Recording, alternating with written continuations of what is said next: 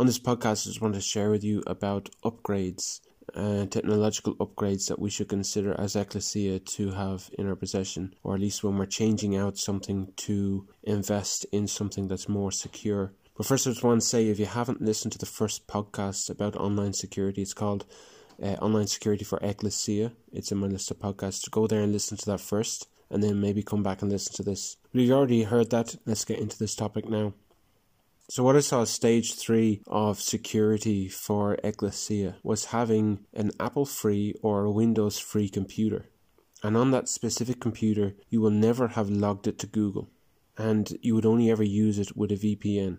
Now, this creates some difficulties because all store bought laptops or iPads or pads, they're all either Apple or Windows. You cannot get anything else in the retail shops.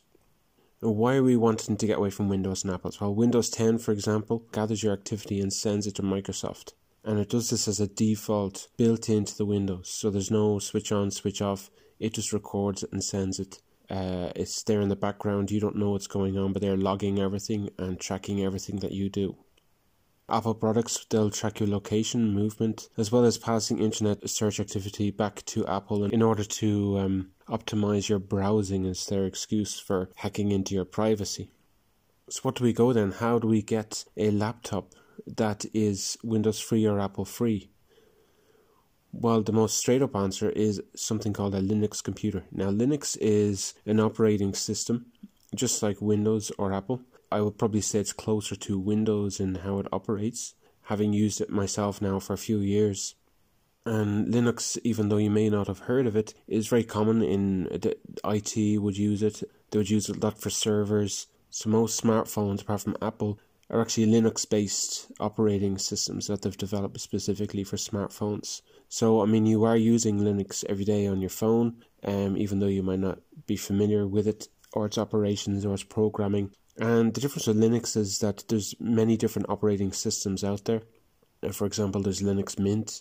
There's there's a whole list of different ones, and they're all open software. So you can go in and edit the code as you feel like. You can add programs to it. You can delete programs off it, and all those programs are free. All the operating systems are free, and it's just community led operating system, as opposed to company that you buy an operating system off. So when you buy a, a Windows laptop in the store, a price of what you're paying is actually for the operating system Windows, but the Linux operating system is free. So if you were never to log into Google on a laptop or into Apple and remain on VPN, the, the, the computer in the digital world is not connected to your identity, especially if you stay away from Facebook and so on. But the idea is here is to stay hidden as much as possible.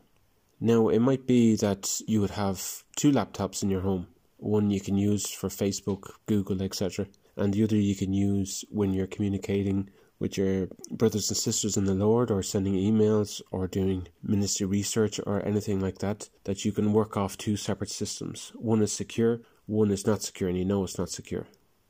It makes a difference because you're not logging who you are on it. And it's as hidden as you can be. Stage four of security then is about the phones. So smartphones they track your location, they track who your friends are, your contacts. Um, they would timestamp and and location stamp your photos. They would give third party access to you, to your phone, to your device. And most phones are preloaded with software, so you can't avoid having Google on a smartphone or you can't avoid having Apple on an iPhone. And so, how do you go about having a secure phone? The simplest answer is to go back to a basic phone, so a phone that only has calls and texts only. This way, it's not being tracked in the same way as what you were, but then you don't have all the benefits that come with a smartphone. So there is a drawback to going that route. Plus, you know, phones themselves, the the, the calls and texts can be monitored as well by um, whatever uh, data provider you're with. Now there is something now coming out and they are Linux based phones which are away from Google and they're away from iPhone. This one's out there brands such as Cryptophone or Purism. And this is new tech and a lot of these phones come with kill switches. So you have a switch to turn off your microphone or camera so that you can be safe in the knowledge that nobody's listening into your conversations. And these are Google free unless you choose by your own free will to put Google on there. You can keep the phone Google free. Everything is encrypted. You control the encryption. And so everything is locked down. Again, if you stay away from logging it into your Google or your Facebook, then they won't track your location like they have been doing. They won't register your device to your online identity. And I feel like this is important because you know the Linux computers that we mentioned stage three. There's different brands there. You can get, you can even get the standard brands Dell and Lenovo. You can get the Linux computers. You, there's one out there called System seventy six. My favorite though, um, and it's on my my list. If if I can afford to get one this year, I hope to get one. It's the Purism computers because they are really locked down security and they have kill switch for web camera, kill switch for, for microphone, and you can switch them off. And they're not software switches; they are they are an actual physical switch that switches off the wires. I'm not gonna promote them too much because I haven't bought them yet, so I I can't say oh this is amazing or this is really bad because I don't have one yet. But you know they at the moment they would be top of my list. But there are cheaper options out there. System 76, you might be able to get a, a, a laptop maybe around 600.